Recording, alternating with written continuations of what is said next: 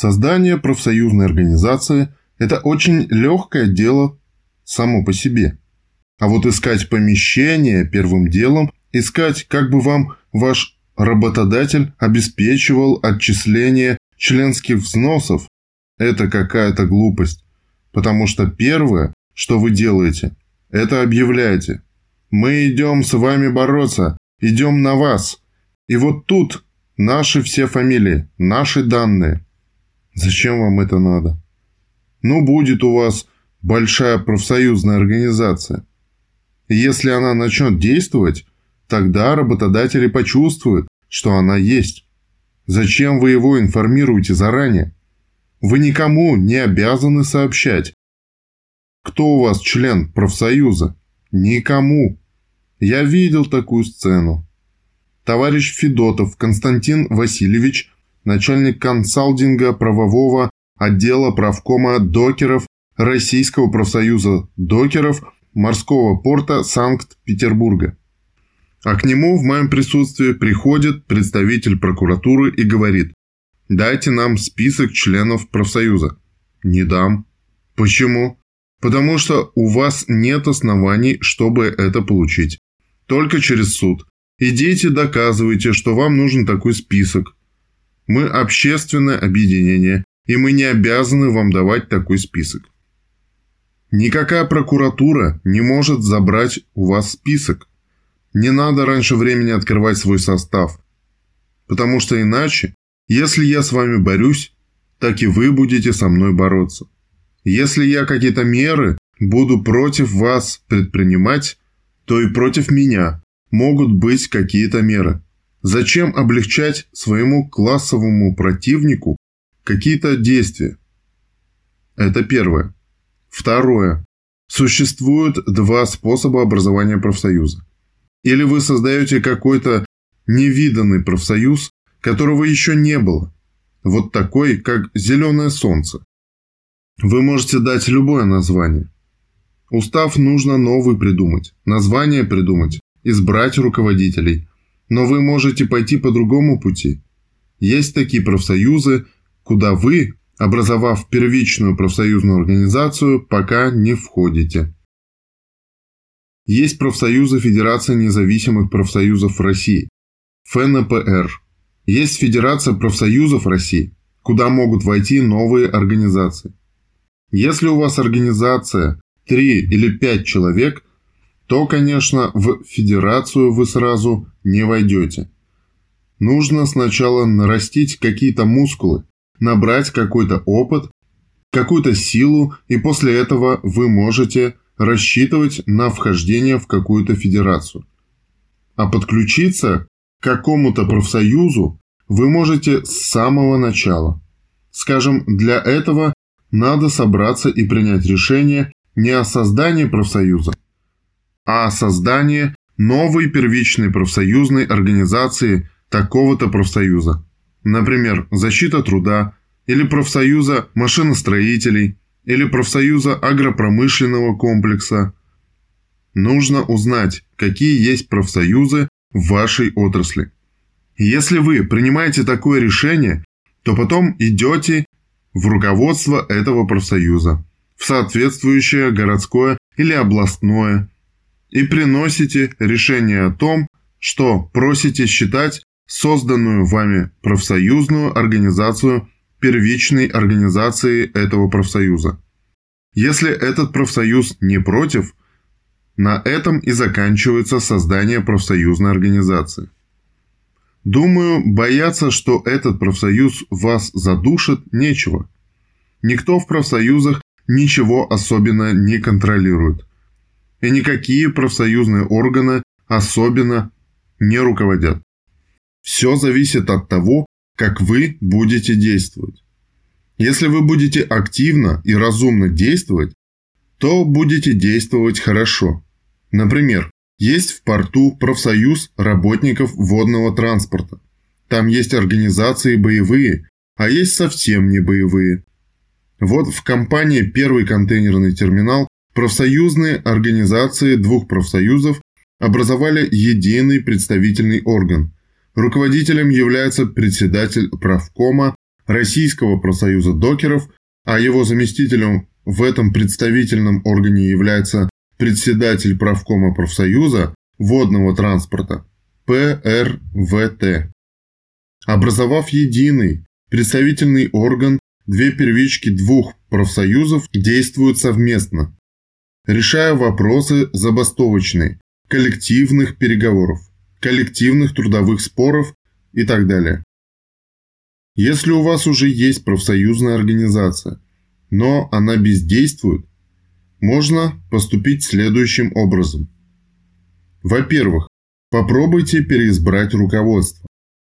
Для этого нужно, чтобы была инициативная группа, которая подготовила бы профсоюзное собрание. Возможно, его уже не проводили несколько лет.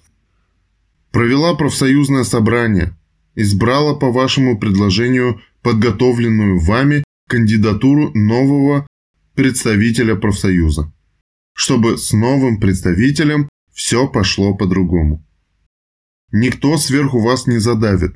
Как вы задавите членов профсоюза? Никакое профсоюзное начальство не задавит. Поэтому можно использовать действующие профсоюзы. Сделать так, чтобы в них вы работали по-другому. Таких случаев много когда есть организации в Федерации независимых профсоюзов России, которые в целом, можно сказать, оппортунистические. Но есть боевые организации на местах. Сделайте свою организацию боевой. Профсоюзная организация – это не какой-то чудесный талисман. Это средство. Какое вы сделаете средство, такое оно и будет. И если вам удастся сделать так, что больше половины работников будет в вашей профсоюзной организации, то по закону, по трудовому кодексу, вы можете вместо собраний коллектива или конференций проводить профсоюзные собрания. И их решения достаточны для того, чтобы решать вопросы о коллективных переговорах, о коллективных трудовых спорах. Тогда профсоюз является по закону представителем работников. Если вы внимательно прочитаете Трудовой кодекс Российской Федерации, там есть специальный раздел о представителях работников. Профсоюзные организации являются полномочными представителями работников. И если эти профсоюзные организации охватывают более половины работников организации, если пока еще не более половины, тогда можно сказать, что у вас есть такая боевая единица, которая, согласно закону, действует и выступает. Но это не означает, что вы должны каждому встречному поперечному, тем более своему контрагенту, с которым вы ведете экономическую борьбу, давать информацию о том, кто состоит у вас в профсоюзе, кто у вас председатель. Это не его ума дело. Совсем не обязательно это ему об этом говорить. Бывают такие случаи, когда забастовочные требования люди хором формулировали работодателю, чтобы нельзя было сказать, кто зачинщик. Кто зачинщик? А мы все так считаем. И требования декларировали хором. А бывает и так. Например, приходит представитель работодателя и видит, что весь цех сидит 600 человек и спрашивает, чего сидите, ждем зарплаты. Так ее нет. Так говорят, будет? А почему вы не работаете? Да мы будем. А когда будете? Когда поедим? А когда поедите? А когда зарплату выплатите? Так зарплату не выплатят. Ну, когда выплатят, тогда и поедим, и работать начнем. И так далее. Так и сидят. Приходит другой начальник. Вы работать будете? Будем. И ничего не требуют. Так работайте. Мы будем. Так когда будете? Когда поедим. Так поешьте. Так зарплаты нет. Дайте взаймы до зарплаты невыплаченную зарплату. Мы поедим и будем работать.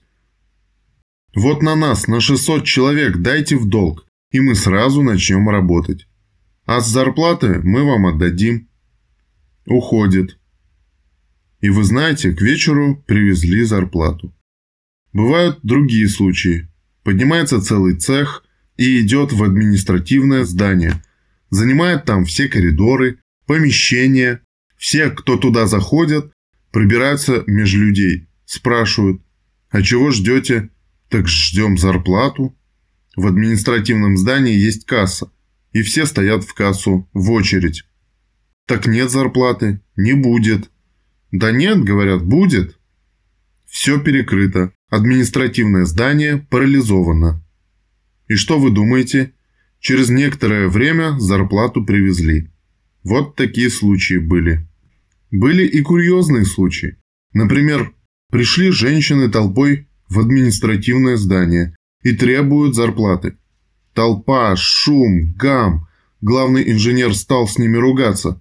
И потом выяснилось, что кто-то из разъяренных женщин из окружающей его толпы ему ухо откусил. Кто откусил, неизвестно.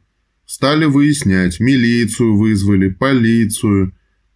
Ну, те вроде как строчат свои документы, а сами усмехаются, спрашивают.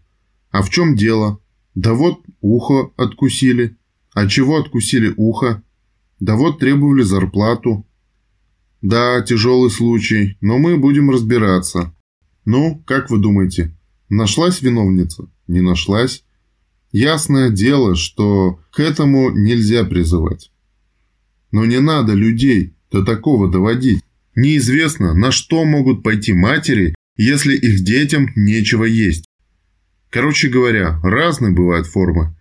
То есть нужно творчески подходить к делу а профсоюзная организация, можно сказать, является штабом этого творчества, даже если в профсоюзе три человека.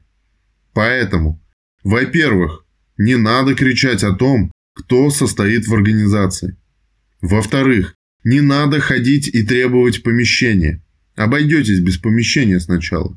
И в-третьих, не надо бежать регистрироваться, успейте зарегистрироваться, когда в вашей организации будет полтысячи человек. Могу сказать, что на сайте Фонда рабочей академии в разделе «Публицистика» висит моя заметка «Как создать действующий профсоюз». Не как создать профсоюз. Профсоюз создать просто, ничего не стоит. А как создать действующий. Понятно, что профсоюз должен себя проявлять в борьбе. За что? За хороший коллективный договор. А вот как проявить себя в борьбе за хороший коллективный договор – это отдельная тема и очень большая. Хороший коллективный договор, как показывает практика, наших наиболее боевых трудовых коллективов без забастовки заключить невозможно. Потому что никто на улучшение положения, которое требует значительных затрат и перекладывания из прибыли обратно в заработную плату того, что уже из зарплаты изъяли и заложили в прибыль. Никто это просто так, без серьезного воздействия на работодателя, делать не будет. Поэтому хороший коллективный договор может быть заключен только по итогам забастовки или не забастовки. Тогда применяются и другие средства.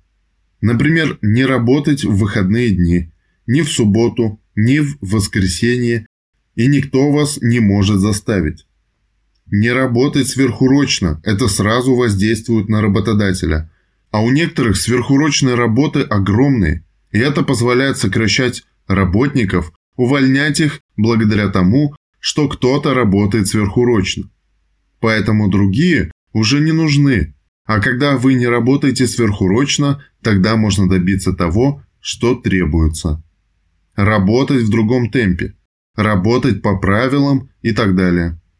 Например, авиадиспетчеры. Они, поскольку им все запрещено, использовали такую форму, как бесконечное профсоюзное собрание.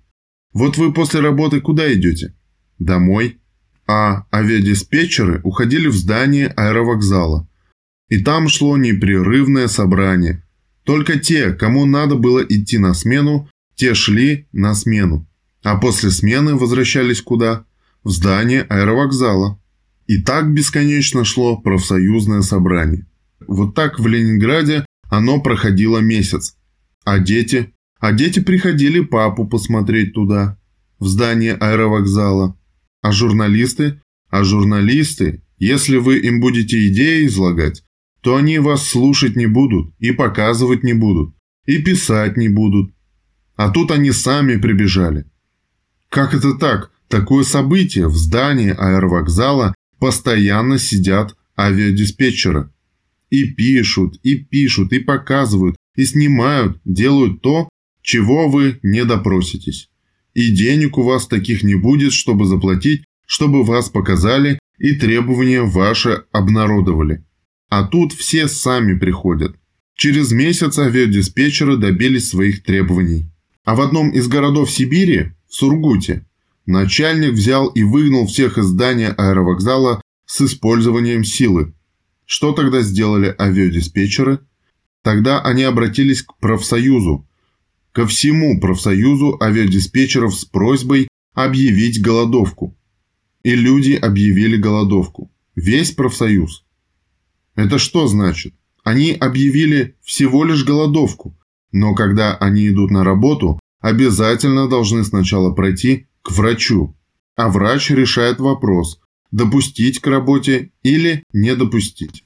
Смотрит врач, у человека, который голодал, давление ненормальное, сердцебиение ненормально, и врач «Я вас не могу допустить, вы не пойдете работать». «Нет, я пойду». Нет, не пойдете. Короче говоря, медики не стали допускать авиадиспетчеров к работе. И так закрылось 40% воздушного движения России. Что делать работодателю в этих условиях? Что авиадиспетчеры нарушили? Ничего. Вы же не можете заставить меня есть. Ну не хочу я есть. Не хочу. Почему не хочу? Да потому, что посмотрел я на свою зарплату, и так мне стало противно, что аппетит полностью пропал. В результате стороны договорились миром повысить зарплату. Но все-таки администрация не выдержала, и в Омске и Новосибирске судили авиадиспетчеров и присудили омским и новосибирским авиадиспетчерам запретить голодать. Мы в газете «Народная правда» об этом написали, Наш художник Федор Алексеев нарисовал, как судебные приставы несут большую ложку кормить авиадиспетчеров. А президент профсоюза авиадиспетчеров Ковалев Сергей Анатольевич выступил по телевидению и сказал «Мы, авиадиспетчеры, народ законопослушный. Вообще-то мы договорились, что по итогам нашей акции всероссийской голодовки авиадиспетчеров не будут приниматься такие меры, как запрет голодовок через суд. Но раз есть такое решение в отношении омских и новосибирских авиадиспетчеров, они голодать не будут. Зато мы, все остальные, будем голодать. А вот омские и новосибирские авиадиспетчеры будут переедать. И я вас уверяю, результат будет тот же самый. Вот вы съели три обеда и пошли к врачу, вы пробовали съесть 4 или 3 обеда и пойти к врачу. Попробуйте и увидите, что у вас тоже будет все зашкаливать. А однажды я принес материалы Российского комитета рабочих в Федеральный профсоюз авиадиспетчеров России. Разговариваю с его президентом Сергеем Анатольевичем Ковалевым. А он мне, а мы вот сегодня проводим спартакиаду. Я думаю, чего это он мне про спартакиаду. Я приехал и интересуюсь профсоюзными вопросами, а он мне про спартакиаду. А он говорит, да вы не понимаете, спартакиада, весь профсоюз бежит 5 километров. И что? Я говорю. Ну как что? Пробежит каждые 5 километров, а потом перед работой идет к врачу. Вот если вы пробежите 5 километров, у вас может быть все хорошо. И у меня хорошо, а у кого-то не очень хорошо. И тогда медики не пускают его на работу. Он сам не может не явиться, а медики могут не пустить. Точнее, не имеют права допустить. И опять закрывается часть воздушного движения. И как с ними намучились работодатели, отказываясь подписать прогрессивный коллективный договор. Причем в Ростове-на-Дону Суд даже принял решение по иску работодателя запретить проводить бесконечное профсоюзное собрание в ночное время с 22 часов до 7 утра. Тогда ростовские авиадиспетчеры стали в 10 вечера делать перерыв до 7 часов утра, а в 7 утра они снова в здании аэровокзала и продолжают это свое бесконечное профсоюзное собрание. Домой не уходят, домой уходят только спать, а все остальное время они находятся в здании аэровокзала. И всего они добились. В том числе добились авиадиспетчеры, что того руководителя, генерального директора госкорпорации по организации воздушного движения, который не хотел идти на уступки, сняли с работы. Я после этого к ним приходил. У них хорошее, просторное помещение, они хорошо размещаются, у них хорошее отношение с новым руководителем, потому что он знает, что с авиадиспетчерами надо договариваться, а диктовать им не надо, а договариваются только с сильными. Поэтому, если вы хотите быть сильными, надо создать сильный профсоюз и вести систематическую коллективную борьбу. И только тогда, когда у вас есть профсоюз и когда вы грамотно ведете сильную коллективную борьбу, вы можете подготовиться и к другим, более крупным задачам, более важным, более тяжелым и более сложным.